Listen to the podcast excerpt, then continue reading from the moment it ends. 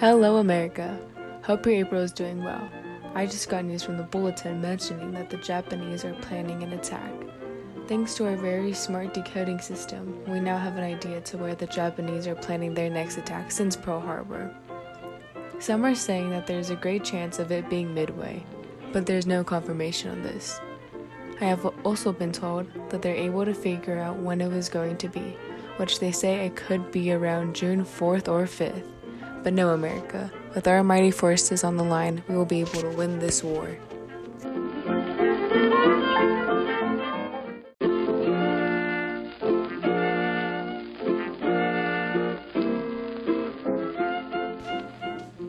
Good morning, America. On this June 4th, we start with some breaking news.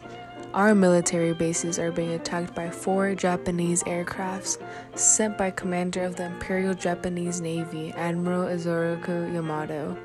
There's also a fleet of the Navy ships heading to the island at this moment. What Admiral Yamato does not know is that since he is using the radio to tell his men what to do, our decoding men in Hawaii know where and what he is planning to do.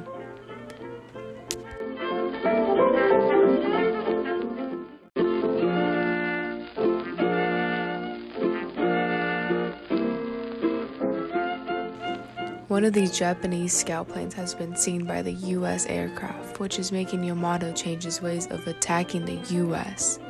While he's thinking on how he is going to attack the US, two of our torpedo bomber planes uh, plan on attacking the Japanese Navy fleet. As they're planning on attacking the ships, fighter planes from the Japanese were attacking our planes. As the Japanese were refueling for a second fight, our second bomber planes came in and were able to attack three of the Japanese ships.